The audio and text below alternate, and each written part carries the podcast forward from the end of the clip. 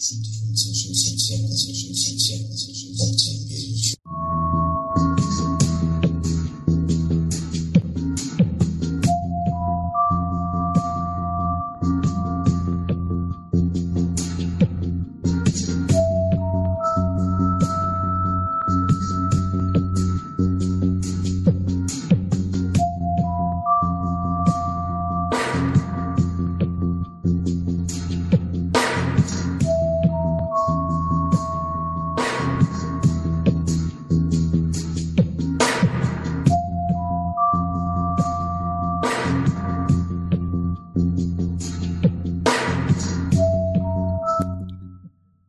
Witajcie bardzo gorąco i serdecznie, drodzy słuchacze, w kolejnej już audycji 3600 sekund, bo chcę wiedzieć. Zacznijmy, nie przedłużajmy startu audycji. Pierwszą informacją, którą Wam przeszukowałem dzisiaj, to jest informacja o robotach. Pracują w przemyśle, ratują nam życie, podejmują niebezpieczne zadania, przydają się w kosmosie, dostarczają nam rozrywki, służą w wojsku. Mowa jest tutaj oczywiście o robotach. Historia robotów rozpoczyna się na przełomie lat 20. i 30. ubiegłego wieku, gdy konstruowano Erika, humanoidalnego robota, który ogłosił przemówienie z okazji otwarcia wystawy technicznej w Londynie.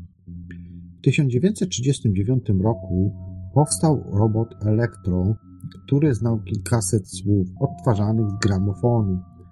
Poruszał ramionami i głową, a ponadto palił papierosy.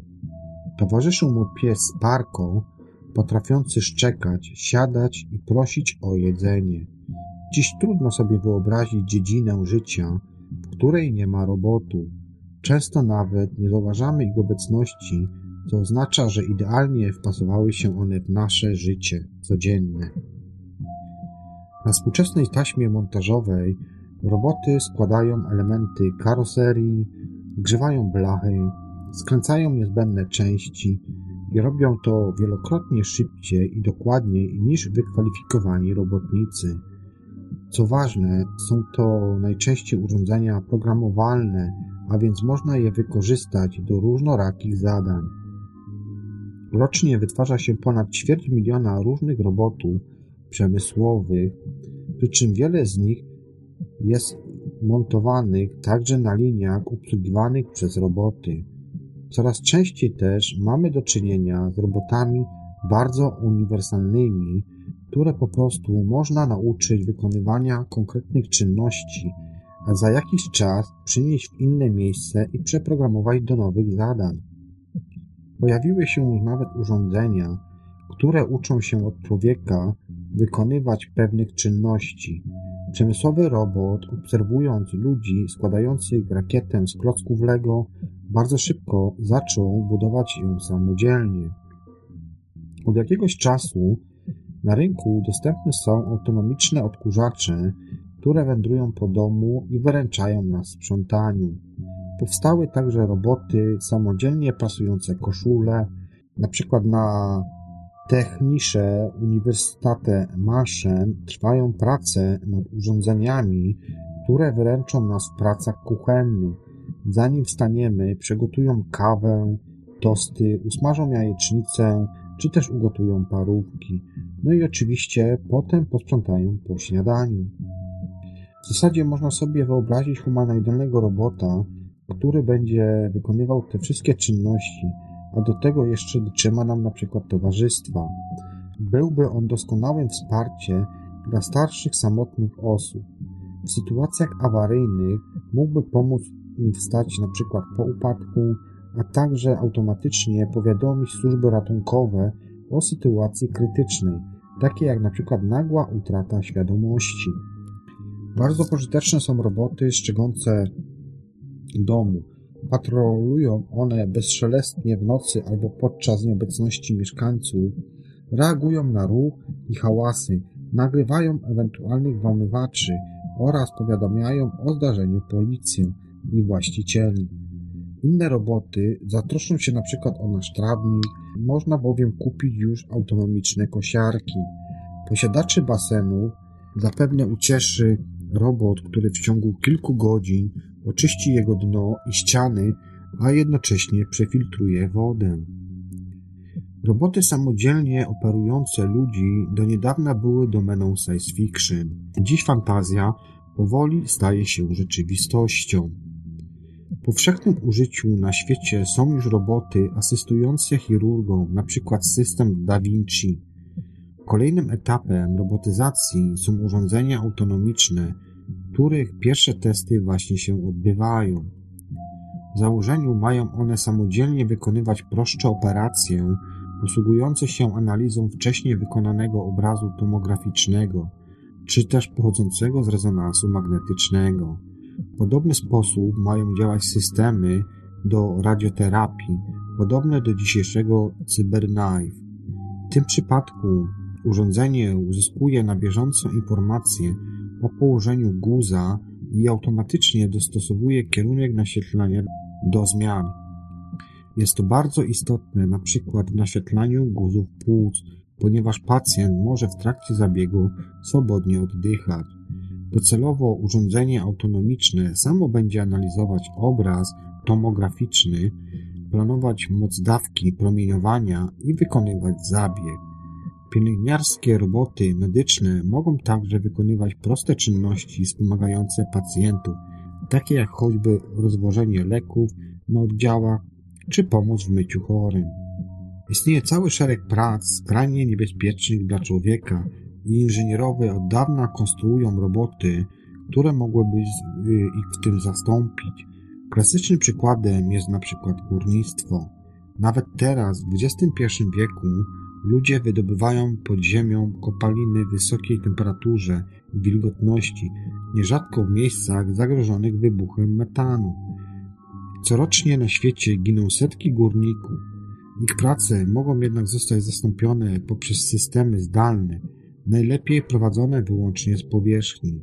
Na razie wprawdzie to tylko plany, ponieważ istnieje wiele czynników czysto technicznych, ale już trwają testy autonomicznych kombajnów górniczych, mogących pracować bez udziału człowieka. Inną dziedziną, w której już wykorzystuje się częściowo roboty, jest technologia nuklearna. Gdy cykl eksploatacyjny reaktora dobiega końca, należy go wyłączyć, co wiąże się z koniecznością usunięcia wypalonego paliwa jądrowego. Praca w takich warunkach jest skrajnie trudna, dlatego często używa się półautomatycznych systemów zdalnych. Jak jednak pokazał przypadek np. z Czarnobyla i Fukushimy, nawet roboty mają w nich bardzo poważne problemy. Urządzenia mające zbadać poziom promieniowania w jednym ze zniszczonych reaktorów japońskich przestały działać po kilkudziesięciu sekundach, bo planowo powinny wytrzymać co najmniej kilkanaście minut. Niestety promieniowanie jest zabójcze także dla elektroniki.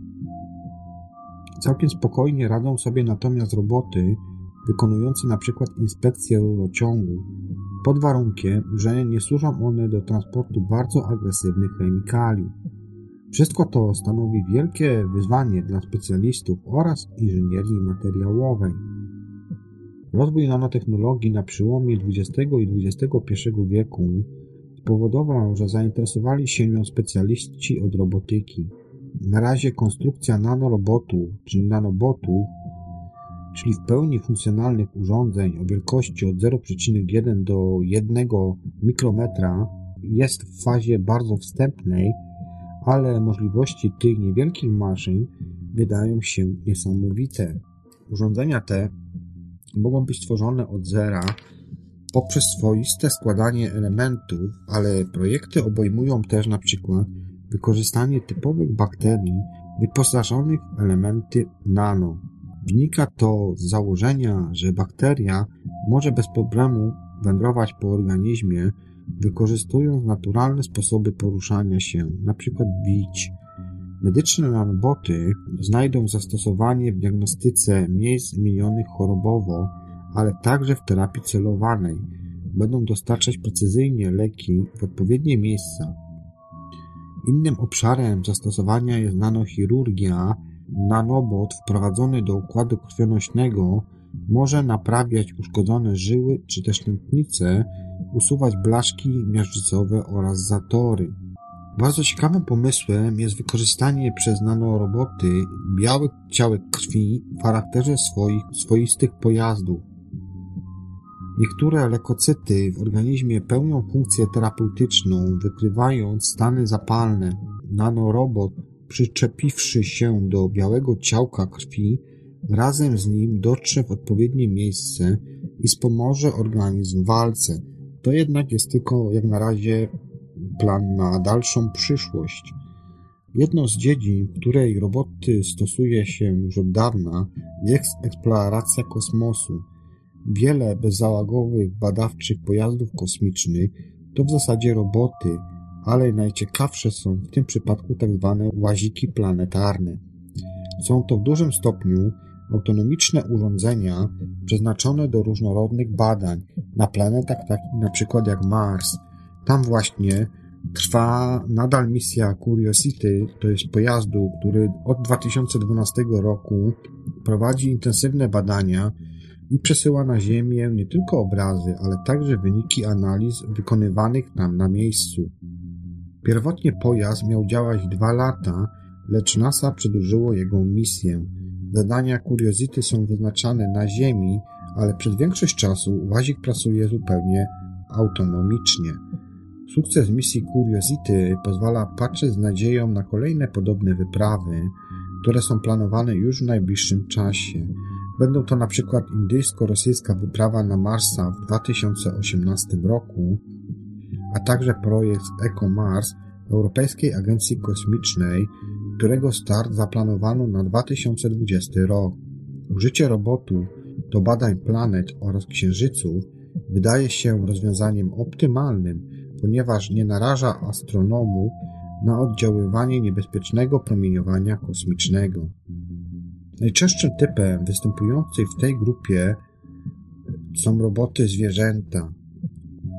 Już od dość dawna można kupić mniej lub bardziej zaawansowane psy, które chodzą, szczekają, nardają ogonem.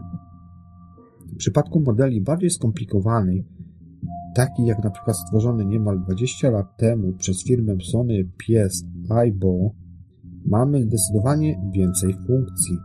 Najnowsze modele rozumieją komendy wydawane po angielsku, hiszpańsku czy też na przykład japońsku. Oprogramowanie pozwala także na wychowanie pupila w miarę upływu czasu i po licznych ćwiczeniach przechodzi on od fazy typowego szczeniaka aż do w pełni dorosłego psa.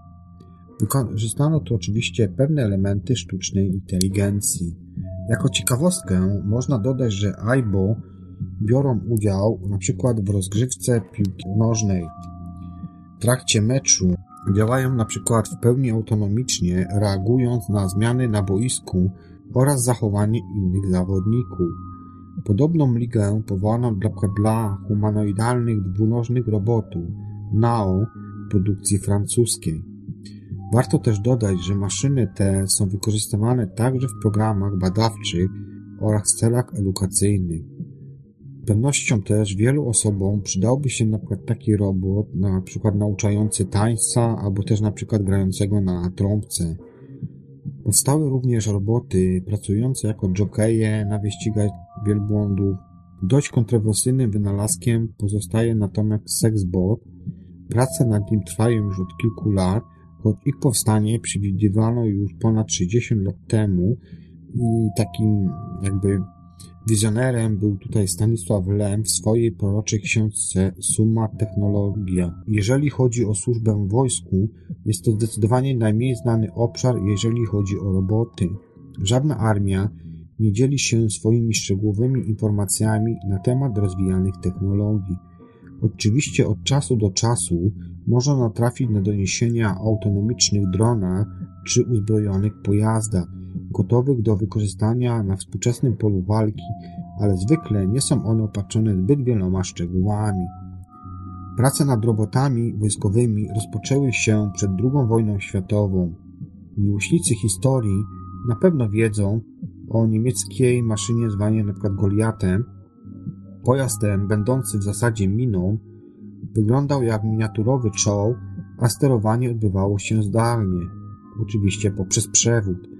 Dziś także istnieją podobne urządzenia, ale są one bardziej uniwersalne, mogą być sterowane drogą radiową, ale coraz częściej bywają one autonomiczne. Największy rozgłos zyskały autonomiczne, bezzałogowe aparaty latające, w skrócie UCAF, znane jako predatory. Drony te służyły głównie do celów rozpoznawczych, ale mogą także przynosić rakiety powietrze-ziemia oraz powietrze-powietrze, a więc wykonywać zadania bojowe. Predatory przeprowadziły kilka spektakularnych akcji, precyzyjnie trafiając określone cele naziemnie. Sterowane są zdalnie przez operatora znajdującego się na naziemnym stanowisku bojowym. Obecnie trwają prace konstrukcyjne nad robotami wykonującymi bardzo niebezpieczne zajęcia saperskie. Wynika to z tego, że w wielu krajach, takich jak Afganistanie, Iraku czy Syrii, olbrzymim problemem są pozostawione po różnych wojnach miny, zarówno wojskowe, jak i improwizowane. Aby oszczędzić życie saperów, stworzono urządzenia autonomiczne wykonujące podstawowe zadania związane z rozminowywaniem czy też wykrywaniem niebezpiecznych dla żołnierzy miejsc. Trwają też prace nad załogowymi konwojami pojazdów, które będą dostarczać jednostkom zaopatrzenie. Coraz częściej autonomiczne boty są wyposażone w elementy sztucznej inteligencji. Rodzi to dość oczywiste pytanie, na przykład takie jak, a co jeśli na przykład zbuntują się i wystąpią przeciwko ludziom? Tego typu sytuacje znane są choćby z filmu science fiction, a czy mogą się zdarzyć tak naprawdę w realnym świecie? Obawiam się, że tak, choć zapewne nie jest to kwestia najbliższej przyszłości. Ostatnio pojawiły się na przykład doniesienia, że tak zwane chatterboty, głównym zadaniem jest wzajemna komunikacja, stopniowo zaczęły modyfikować język, którego nauczył je człowiek, tworząc własny system porozumiewania. Z lingwistycznego punktu widzenia to zapewne bardzo ciekawa sytuacja, ale musimy sobie zdać sprawę, że gdyby na przykład zespół uniwersalnych autonomicznych robotów wojskowych stworzył własny system komunikacji, niezrozumiały dla człowieka, stalibyśmy się dla nich wtedy realnym niebezpieczeństwem. Wierzę tutaj jednak, że specjaliści od robotyki oraz sztucznej inteligencji zdają sobie z tego sprawę, z tych wszystkich zagrożeń już na tym etapie prac koncepcyjnych zastanawiają się, jak zaradzić takim właśnie problemom. Tak popularne na całym świecie słowo robo pochodzi z języka czeskiego jako określenie syntetycznego pomocnika ludzi robot pojawiło się po raz pierwszy w 1921 roku w sztuce fantastycznej Rur Karela Capka. Tytuł jest skrótem od Rusomowi Uniwersalni Roboti, czyli uniwersalne roboty Rosuma, ale jak sam przyznał Capek, jakiś pewnie chyba to jest czeskie albo chyba czeskie nazwisko, to nie on, lecz jego brat Joseph, malarz, poeta oraz pisarz, był autorem tego słowa. Powstało on oczywiście od słowa robot, które ma takie same znaczenie w wielu językach słowiańskich. Roboty capka były nie mechaniczne, ale organiczne. Produkowano je seryjnie z odpowiedniej materii w specjalnych fabrykach. Słowo robot zastąpiło w większości wypadków określenie automat czy też android, stosowany wcześniej jako nazwa mechanicznych pomocników ludzi. W 2015 roku w Czechach sztuka RUR została wystawiona w wersji, w której wszystkie role robotów i ludzi grały właśnie roboty.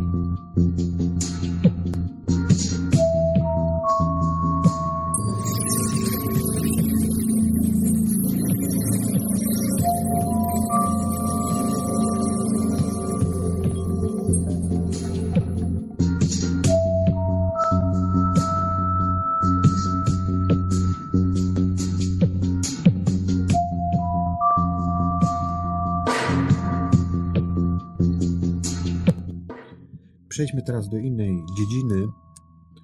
Biochemia. Kiedy cząsteczka staje się maszyną? Żyjemy w świecie rządzonym przez maszyny molekularne. Mimo, że są niewielkie, to kontrolują one niemal wszystkie procesy niezbędne do prawidłowego funkcjonowania organizmów na Ziemi. Natura tworzy je i udoskonala od milionów lat. Czy człowiek, który dopiero stawia pierwsze kroki w tej dziedzinie, zdoła jej dorównać?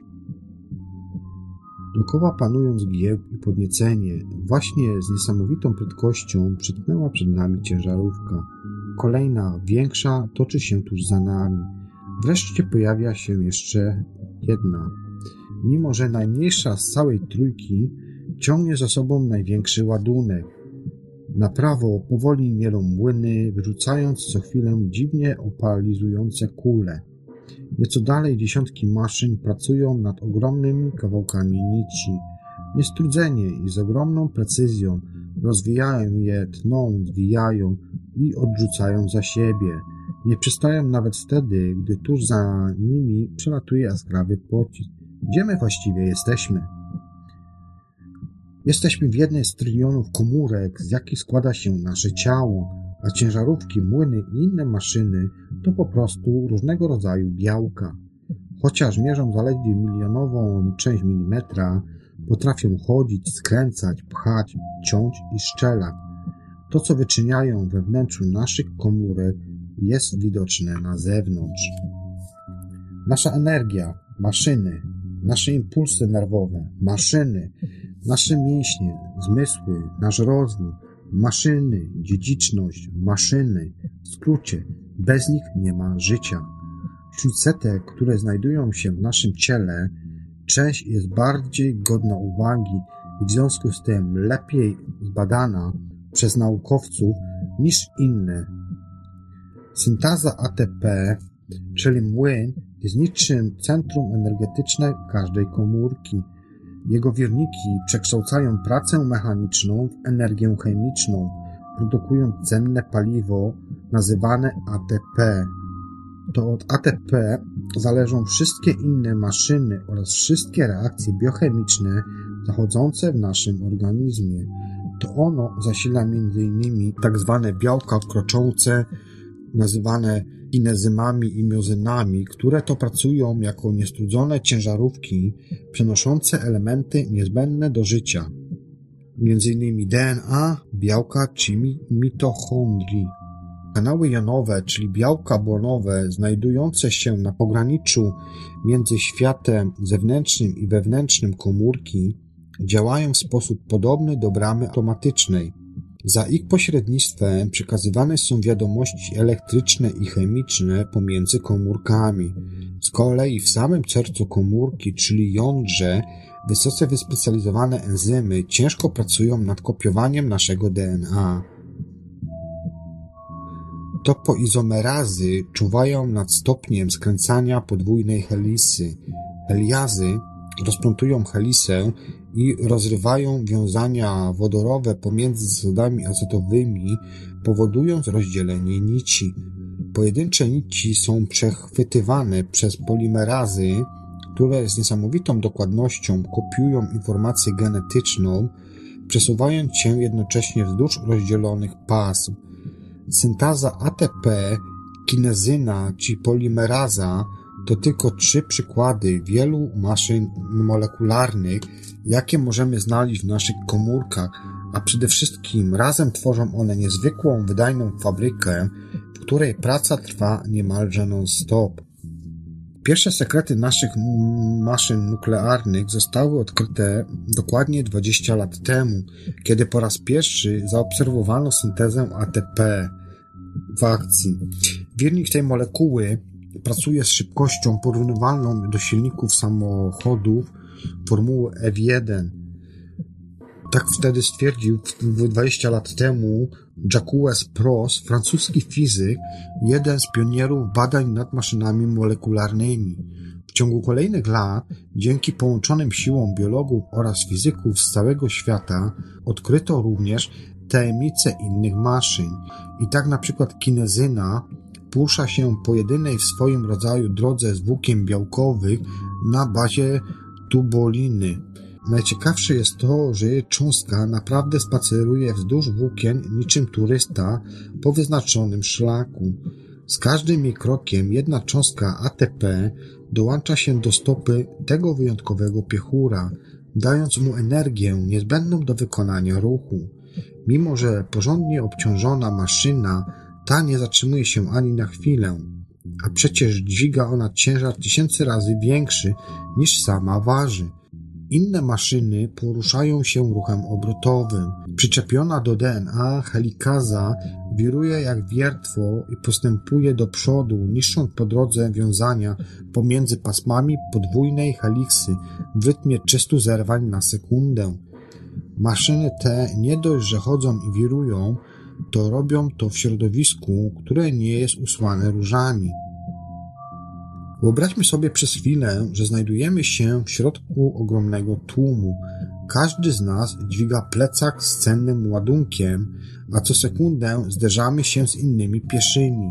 Dostarczymy bezpiecznie nasze przesyłki? Jak myślicie?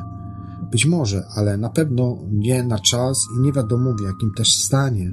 Tymczasem maszyny molekularne zmagają się z tego typu wyzwaniami każdego dnia i nie tylko zresztą takimi wyzwaniami. Nie od dziś też wiadomo, że molekuły znajdujące się w roztworach są w nieustannym, chaotycznym ruchu wywołanym ich zderzeniami z cząsteczkami rozpuszczalnika. Gdyby maszyny molekularne także poruszały się w ten sposób, nie różniłyby się od innych cząsteczek i byłyby po prostu niewydajne. I tak na przykład kinezyna potrzebowałaby kilku lat, aby pokonać odcinek jednego metra. Tymczasem białko to potrafi to zrobić w ciągu zaledwie jednego dnia. Zastanawialiście się w jaki sposób? Posłuchajcie, początkowo kinezyna porusza się w komórce w sposób przypadkowy i na pierwszy rzut oka nie różni się ona niczym od przeciętnej cząsteczki. Dopiero po podłączeniu się do włókna rozpoczyna ona swój spacer – Połączenie tworzy się za pomocą jeden z nóg piechura, podczas gdy druga przesuwa się swobodnie za nim. W wyniku połączenia się kinezyny do włókna w pierwszej stopie piechura tworzy się luka, niemal natychmiast wypełniona przez wspomniane wcześniej paliwo ATP. Przynosi to zmianę w budowie przestrzennej kinezyny i przyciągnięcia zwisającej nogi do przodu, a następnie podłączenie jej do włókna. Ruch ten powoduje rozkład paliwa i odłączenie się pierwszej nogi. Cały cykl powtarza się dopóki dostarczane jest paliwo. Każda maszyna molekularna ma własny mechanizm poruszania, ale każdy z nich polega na jednej bardzo wyjątkowej właściwości białej, a więc ich zdolności do szybkiej zmiany konfiguracji przestrzennej. I tu właśnie tkwi cały sekret. Nawet jeżeli wiele z tajemnic tych niesamowitych cząsteczek zostało już odkrytych, to prace nad biologicznymi maszynami molekularnymi wciąż trwają. Jak zatem wyglądała ewolucja tych struktur? W jaki sposób molekuły przekształcają energię chemiczną w mechaniczną? Skąd pochodzi inteligencja topoizomerazy, która rozwija tylko wybrane nici? Na te i na wiele innych pytań Biolodzy oraz fizycy wciąż szukają jednak odpowiedzi. Tymczasem chemicy na całym świecie syntetyzują sztuczne maszyny molekularne i dokładają wszelkich starań, aby były szybsze jak helikaza, powiększona do naszych rozmiarów, poruszała się nawet z prędkością 20 metrów na sekundę, precyzyjne jak polimeraza, popełnia błąd w jednej na 10 milionów kopii skuteczne jak syntaza ATP. Jej wydajność jest bliska 100%. Mają też przy tym nadzieję, że ich wysiłki zaowocują nowymi rozwiązaniami w elektronice, genetyce oraz medycynie. Wszystko zaczęło się tak naprawdę w 1983 roku, kiedy to Jean-Pierre Sauvage z Uniwersytetu de Strasbourg stworzył katenan, czyli taką molekułę składającą się z pierścieni wyglądających jak ogniwa łańcuszka. W otrzymywanej cząsteczce pierścienie nie były połączone żadnym wiązaniem chemicznym, a całość trzymała się razem dzięki ich mechanizmu splecenia. Dlatego też chemicy nazwali to połączenie wiązaniem mechanicznym. Pierścienie mogły poruszać się niezależnie od siebie, co jest przecież istotną cechą każdej maszyny, ale naukowcy nie byli początkowo w stanie nad tym ruchem zapanować. Udało się no dopiero 10 lat później.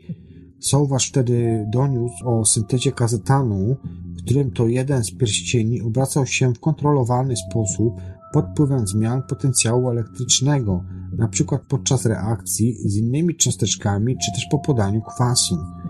Pierwszy krok w stronę maszyn molekularnych zatem został już zrobiony. Następny należał do Frasea Stoddarta, który w 1993 roku na University of Birmingham syntetyzował pierwszy rotaxan, czyli cząsteczkę przypominającą pierścień owinięty wokół patyczka. Dzięki ogranicznikom molekularnym znajdującym się na zakończeniach patyczka Pierścień nie mógł się z niego zsunąć, ale odpowiednie zmiany potencjału elektrycznego sprawiały, że przemieszczał się on po patyczku. Miał tylko dwie stacje, umownie nazwijmy to 0 i 1. Stoddart wykorzystał tę strukturę do budowy układu elektronicznego, którym to rotaksany zostały użyte jako bramki logiczne i komórki pamięci. W roku 2007 powstał układ o pojemności 160 kilobitów i gęstości około 100 GB na centymetr kwadratowy, a więc kilkaset rotaksanów odpowiadało za przechowywanie stanu jednego bitu. Dla porównania, gęstość zapisu na zwykłej płycie CD to około 0,15 gigabitów na centymetr kwadratowy. Na rotaksanach oparto również konstrukcję pierwszej windy molekularnej, która powstała w 2005 roku. Składała się ona z trzech połączonych patyczków zakończonych ogranicznikami molekularnymi. Po patyczkach poruszał się układ trzech związanych ze sobą pierścieni. Każdy taki pierścień po osobnym patyczku. Zmieniając potencjał elektrycznych fragmentów patyczków, wymuszano ruch pierścieni, tworząc platformę, Przemieszczanie odbywało się na dystansie 0,7 nanometra. 1 nanometr równa się 10 do minus 9 metra. Siłę nocną windy oszacowano na dochodzącą do 200 pn. 1 pn to się równa 10 do minus 12 n, czyli wystarczającą, aby podnieść sporą molekułę. Kolejną cegiełkę do badań maszyn molekularnych dołożył Ben Feringa w 1999 roku stworzył on silnik składający się z dwóch części, w których to jedna mogła wirować tylko w określonym kierunku, a druga blokowała jej obroty wsteczne. Dzięki następującym po sobie pulsom promieniowania nadfioletowego ogrzewaniu udało się wymusić kontrolowalny ruch fragmentu cząsteczki. W roku 2014 silnik Feringi osiągnął aż 12 tysięcy obrotów na sekundę. Innym osiągnięciem grupy Feringi była konstrukcja samochodu, którego koła stanowiły rotory silników.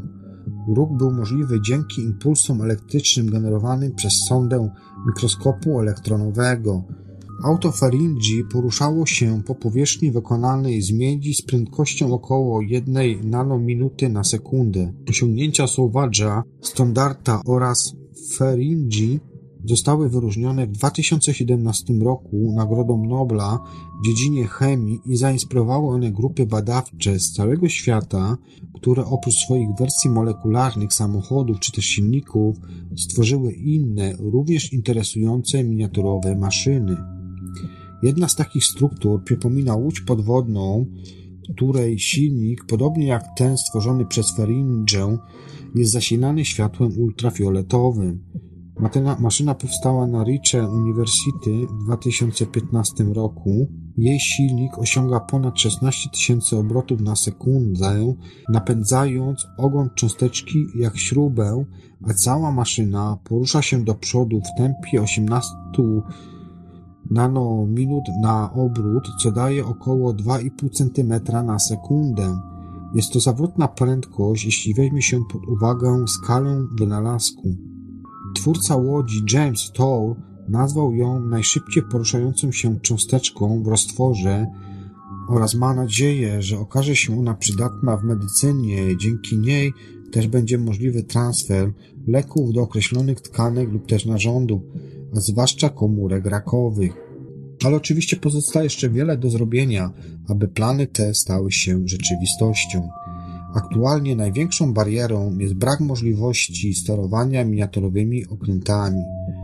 Inna maszyna umie przynosić oraz łączyć aminokwasy, jak podczas syntezy białek w komórkach organizmów żywych, którą zajmują się rybosomy. Urządzenie stworzył w 2013 roku Bartosz Lewandowski z Uniwersytetu w Manchesterze. Konstrukcja maszyny oparta jest na lotach Xana i składa się ona z pierścienia nasuniętego na patyczek. Wzdłuż patyczka rozmieszczone są trzy aminokwasy, a na jednym z końców znajduje się ogranicznik molekularny zabezpieczający pierścień przed ześlinięciem. Dodatek kwasu uaktywnia cały system, pierścień zaczyna się wtedy przesuwać wzdłuż patyczka, łącząc kolejno napotkane aminokwasy. Gdy na patyczku nie ma już aminokwasów, pierścień zsuwa się z jego wolnego końca i uwalnia produkt. Niestety, jak na razie, reakcja zachodzi tutaj bardzo powoli, bowiem na jeden aminokwas potrzeba aż 12 godzin. Prawdziwy rybosom zaś potrafi wychwycić 20 aminokwasów w ciągu sekundy. Należy pamiętać tutaj, że natura miała tutaj miliony lat, aby doprowadzić ten mechanizm do własnej perfekcji. Wysoce wyspecjalizowane typy sztucznych rybosomów, o których stworzeniu myślą naukowcy, będą mogły służyć do produkcji konkretnych białek, co prawdopodobnie pozwoli na opracowanie nowych terapii chorób genetycznych wynikających z tego, że mutacja danego genu lub też genu warunkuje nieprawidłową budowę białka albo jego niedobór. Sztuczny rybosom i miniaturowy okręt podwodny to tylko igła w stogu siana, gdyż chemicy syntetyzowali tysiące maszyn molekularnych. Wciąż jednak nie wiemy, które z nich okażą się przełomem. Uzasadniając przyznanie w zeszłym roku, w 2017 roku Nagrody Nobla, Komitet Noblowski zauważył, że maszyny molekularne znajdują się obecnie na takim samym etapie rozwoju jak silnik elektryczny w latach 30. XIX wieku. Nikt wtedy nie przypuszczał, że w ciągu kilkudziesięciu lat staną się urządzeniami napędzającymi pociągi, samochody czy też inne maszyny.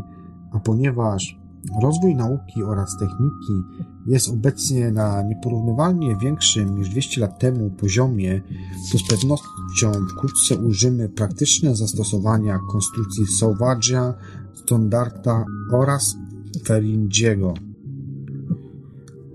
Listeria jest to bakteria, która kradnie maszyny molekularne, a dokładnie aktynę to jest białko, które jest będącym elementem cytoszkieletu biorącego udział w utrzymywaniu oraz zmianie kształtu komórki oraz w jej ruchach.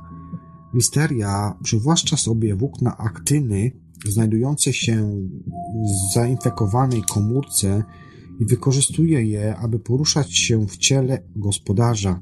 W tym też celu magazynuje wokół siebie molekuły białka, tworzące. Tak ogon aktynowy, utworzony w ten sposób cytoszkielet zaciska się wokół bakterii, w wyniku czego wyszczeliwuje ona z niego niczym śliskie mydło zaściśnięte w mokrej dłoni.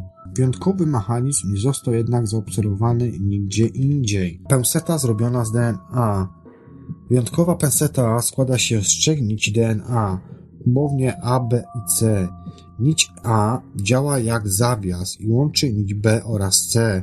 Utworzone w ten sposób ramiona AB i AC mogą się poruszać. Zaciśnięcie ramion następuje po dodaniu czwartej nici D, która łączy się z niciami B i C, zbliżając je do siebie. Penseta może zostać ponownie otwarta poprzez dodanie kolejnej nici E, wiążącej się specyficznie z nicią D i uwalniającej ją z układu. Twórca pensety Bernard Jurke z Luncet Technology twierdzi, że można jej użyć do celów medycznych. Mogłaby ona służyć na przykład do dostarczania leków do konkretnych tkanek co pozwoliłoby m.in. na opracowanie nowych terapii antyrakowych. Molekularna pęseta jest to przykład sztucznych maszyn, do których budowy wykorzystano DNA.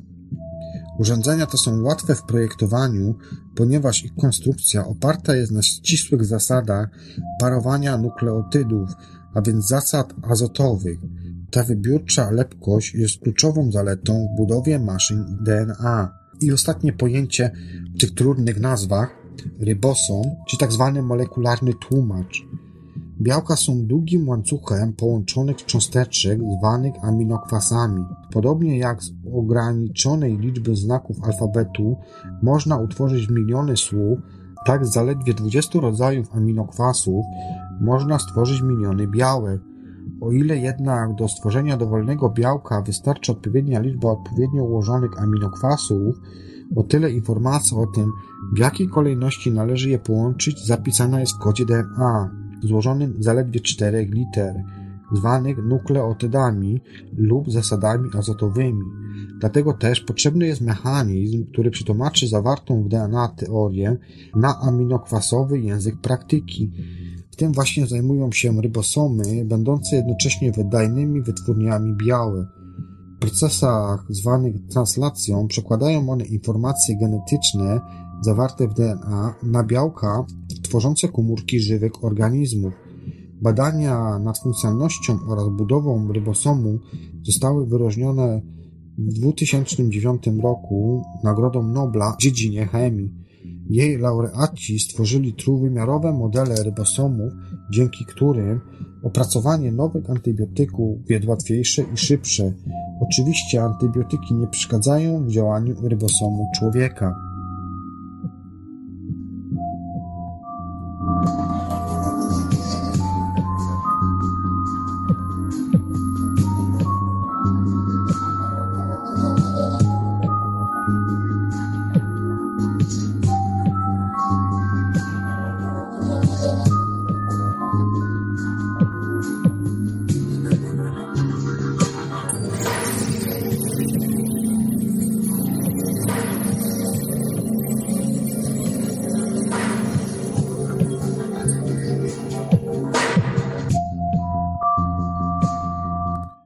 Ostatnia na dzisiaj informacja z dziedziny astronomii, kosmiczne archiwum X. Powrót do starych, a czasami nawet bardzo starych opisów i zdjęć jest to ciekawa metoda, która pozwala astronomom w poszukiwaniu dowodów na istnienie interesujących obiektów kosmicznych, obserwowanych wiele, wiele lat temu. Ludzkość od zawsze interesuje się kosmosem i duża część dokonanych przez nas obserwacji została jakoś utrwalona. Zapisy te przechowywane są w archiwach rozmaitych obserwatorium astronomicznych i w każdej chwili można z nich korzystać. Często też badacze kosmosu całkiem przypadkiem znajdują w nich bardzo ciekawe dane, które dopiero teraz mogą zweryfikować nasze teorie na temat wielu zjawisk zachodzących na niebie.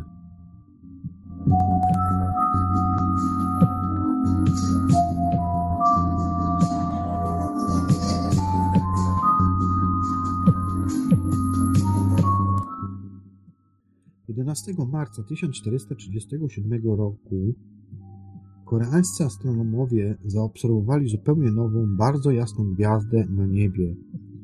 Informacja ta pojawiła się w dziele Prawdziwe zapiski o rządach króla Sejonga. Opisano w nim także lokalizację obiektu i teraz już wiemy, że pojawił się on w konstelacji Skorpiona, a dokładnie w jej ogonie – po 14 dniach gwiazda zniknęła, ale notatka pozwoliła współczesnym astronomom stwierdzić, że to, co widzieli królewscy astronomowie, to gwiazda nowa. Problemem stało się znalezienie na niebie miejsca, w którym to wybuchła. Gwiazdy nowe należą do kategorii tzw. Tak zmiennych kataklizmicznych. Są to zawsze pary gwiazd, z których jedna jest białym karłem, a druga zwykłą gwiazdą mniej więcej wielkości Słońca, lub nieco większym. Układ kataklizmiczny jest zawsze ciasny i oba obiekty krążą w nim bardzo blisko siebie wokół wspólnego środka ciężkości. Ale bardzo masywny i posiadający potężną grawitację biały karzeł zasysa z towarzysza, a więc zwykłej gwiazdy materię, która, zachowując swój moment pędowy, nie odpada na niego od razu, lecz tworzy wokół niego dysk akrecyjny. Co pewien czas, są to tysiące lat, materii z dysku gromadzi się tak dużo, że gwałtownie opada ona na białego karła. Jeśli materii opada dużo, lecz nie dzieje się to zbyt szybko, na powierzchni karła tworzy się sprasowana warstwa, która robi się coraz grubsza, a co oznacza wzrost ciśnienia w niej w środku. W końcu także temperatura materii wzrasta na tyle, ponad 20 milionów K, że następuje wybuch termojądrowy. Opoczka zapala się, stąd ogromne pojaśnienie, jasność około 300 tysięcy słońc. Powstający w wyniku wybuchu pierścień materii rozchodzi się i dryfuje w przestrzeni kosmicznej. Wybuchy nowych nie są destrukcyjne dla układu obu gwiazd, które dalej mogą trwać. Istnieją różne nowe. Badacze gwiazd nowych nie mają problemu z ich identyfikowaniem. Rocznie rejestruje się wiele takich obiektów na niebie. Natomiast nie bardzo wiedzą, co z pozostałością po wybuchu dzieje się później i jak często układ kataklizmiczny może dać rzadko nową klasyczną. Słowem, mają oni kłopoty z prześledzeniem całej historii, długiej historii tych obiektów. Teraz wreszcie jednak udało im się to zrobić, a rezultaty ich badań zostały opisane w renomowanym czasopiśmie Nature. Otóż Michael Sharan, kurator wystawy poświęconej astrofizyce w amerykańskim Muzeum Historii Naturalnej, poszukiwał układu kataklizmicznego, w którym Koreańczycy dostrzegli gwiazdę nową od mniej więcej 30 lat. Shara i kilku jego współpracowników końcu jednak coś znaleźli, a mianowicie pewną pozostałość po wybuchu gwiazdy nowej konstelacji Skorpiona, ale mieli co do niej wątpliwości, bo w ciągu 600 lat od wybuchu pozostałość musiała przemieścić się po prostu w jakąś dużą odległość od wybuchającej gwiazdy. Dlatego też badacze skorzystali z archiwum DASH Digital Access to Sky Century Harvard i znaleźli w nim płytkę z 1923 roku zapisem obrazu tej samej zaobserwowanej przez nich obecnie pozostałości po wybuchu nowej. Podejrzewali, że ten trop doprowadzi w końcu do układu kataklizmicznego z wybuchem nowej w 1947 roku. Wiedząc, gdzie ta pozostałość znajduje się obecnie i gdzie była prawie 100 lat temu, otworzyli jej drogę do 1437 roku i, jak się okazało, trafili w sam środek.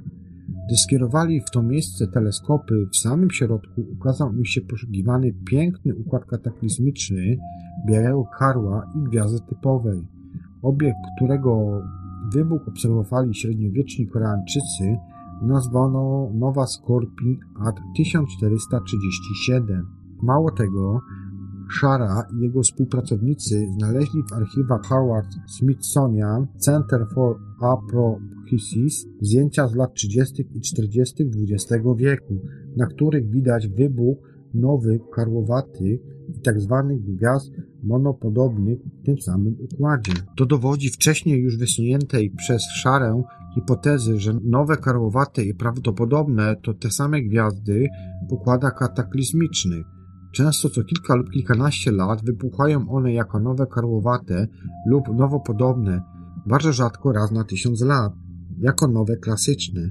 Jest to spore odkrycie, ponieważ zawęża ono kategorię gwiazd nowych tak naprawdę do jednego obiektu. Jeden układ kataklizmiczny może wygenerować wybuch nowej klasycznej, a także nowych karłowatych lub nowopodobnych. To nie są różne nowe, jest to ta sama, która może wybuchać rozmaicie. 24 października 1917 roku Walter Adams, szef Mount Wilson Observatory w Kalifornii, doznany wówczas astronom, dokonał zapisu rozkładu spektrograficznego gwiazdy zwanej gwiazdą Van Manena. Odkrył ją holenderski astronom Adrian Van Manen, stąd właśnie też pochodzi jego nazwa. Był to tak zwany biały karzeł o masie 0,7 masy Słońca, leżący 14 lat świetlnych od Ziemi. W tamtych czasach obrazy optyczne i spektroskopowe gwiazd zapisywano fotograficznie na specjalnych płytkach szklanych. Obrazy spektroskopowe ukazują światło gwiazdy w rozbiciu na barwy, co umożliwia przeanalizowanie jej składu chemicznego. I taka płytka z obrazem widmowym gwiazdy Van Manena spoczęła na półce obserwatorium, gdzie nikt nigdy się tak naprawdę tym nie interesował. Po wielu latach trafiła jednak ona do archiwum Carnegie Institute for Science w Waszyngtonie. Przypomniano sobie o niej wtedy, gdy z prośbą o udostępnienie wystąpiła redakcja amerykańskiego czasopisma New Astronomy Review, która to przygotowała artykuł o układach planetarnych krążących wokół białych karów. Czym zatem jest biały karzeł? Otóż obiekt taki powstaje w wyniku śmierci gwiazdy podobnej do naszego Słońca. Gdy wypali się całe paliwo wodorowe, gwiazda przechodzi krótkotrwałą fazę tzw. Tak czerwonego olbrzyma. Bardzo rosną jej rozmiary, zewnętrzne obszary ulegają rozprzestrzeniu w przestrzeni. Zostaje z niej tylko jądro tlenowo-węglowe, które ma masę porównywalną ze Słońcem, ale rozmiaru Ziemi, więc materia takiego obiektu jest niezwykle gęsta. To jest właśnie biały karzeł. Przykładowo średnica gwiazdy Van Manena jest to zaledwie 0,013 średnicy naszego Słońca.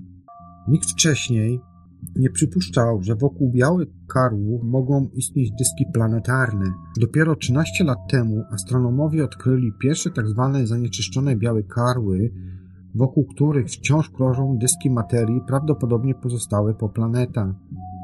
Lub też nawet same planety jakimś cudem ocalałe pomimo uprzedniego oddziaływania na nie czerwonego olbrzyma. Dlatego takie poruszenie wywołało ustalenia eksperta New Astronomy Review, że gwiazda Van Manena to niezwykły karzeł, lecz zanieczyszczony. Gdy inni znawcy chylili się nad płytką z zapisem widmowym, wpadli w osłupienie. W dysku materii bowiem okrążającej gwiazdę Van Manena dostrzegli wyraźne przerwy w zapisie spektralnym to tak zwane linie absorpcyjne, będące dowodem, że gwiazdę tę otaczają planety. I to jest właśnie wielkie odkrycie, ponieważ już w 1917 roku dokonano zapisu, na których to widać ślad istnienia obcych planet. Oczywiście 100 lat temu nikt nie zdawał sobie z tego sprawy, ponieważ nauka o kosmosie była w powijakach. Dopiero na początku lat 20. XX wieku Edwin Hubble odkrył istnienie obcych galaktyk, ale o obcych planetach nikomu się wówczas jeszcze nawet nie śniło. Pierwsze potwierdzone odkrycie pozasłonecznej planety zostało dokonane w 1962 roku przez polskiego radioastronoma Aleksandra Wolszczana.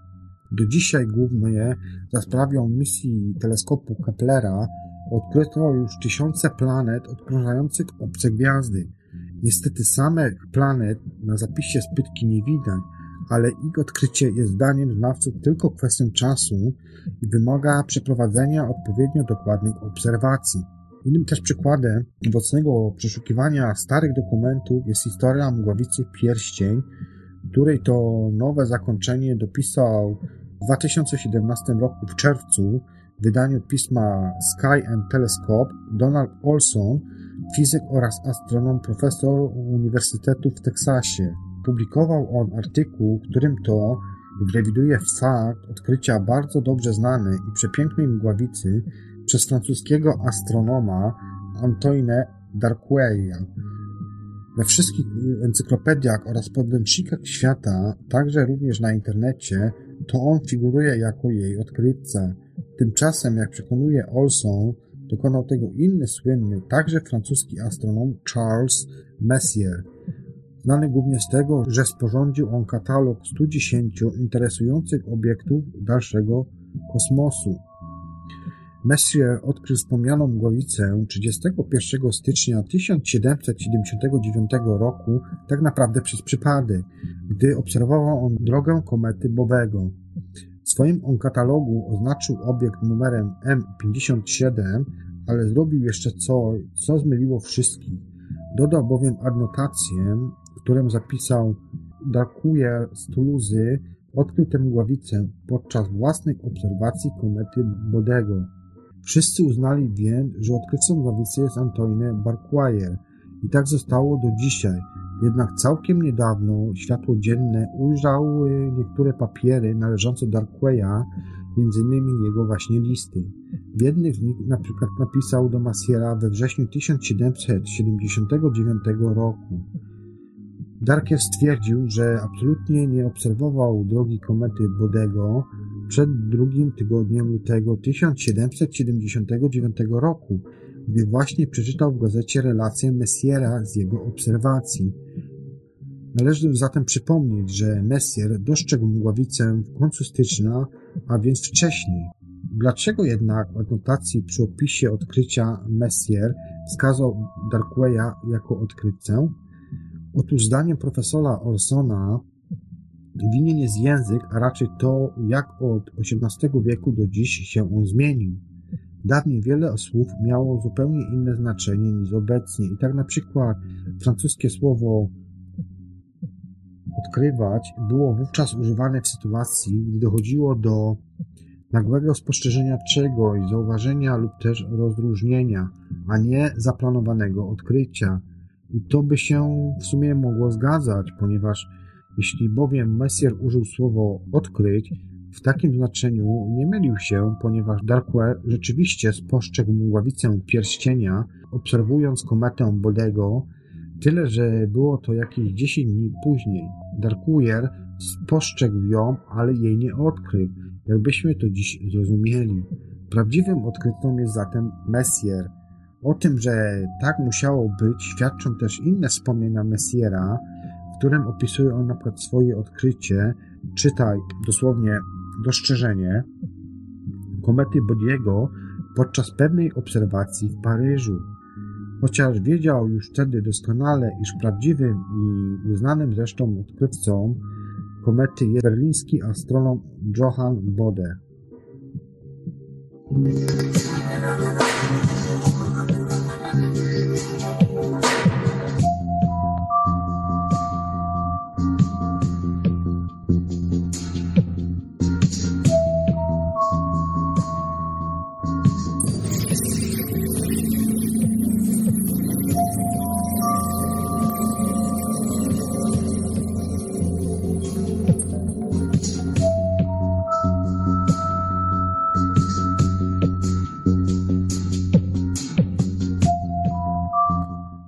Ja Wam dziękuję już dziś za wysłuchanie kolejnego odcinka audycji 3600 sekund.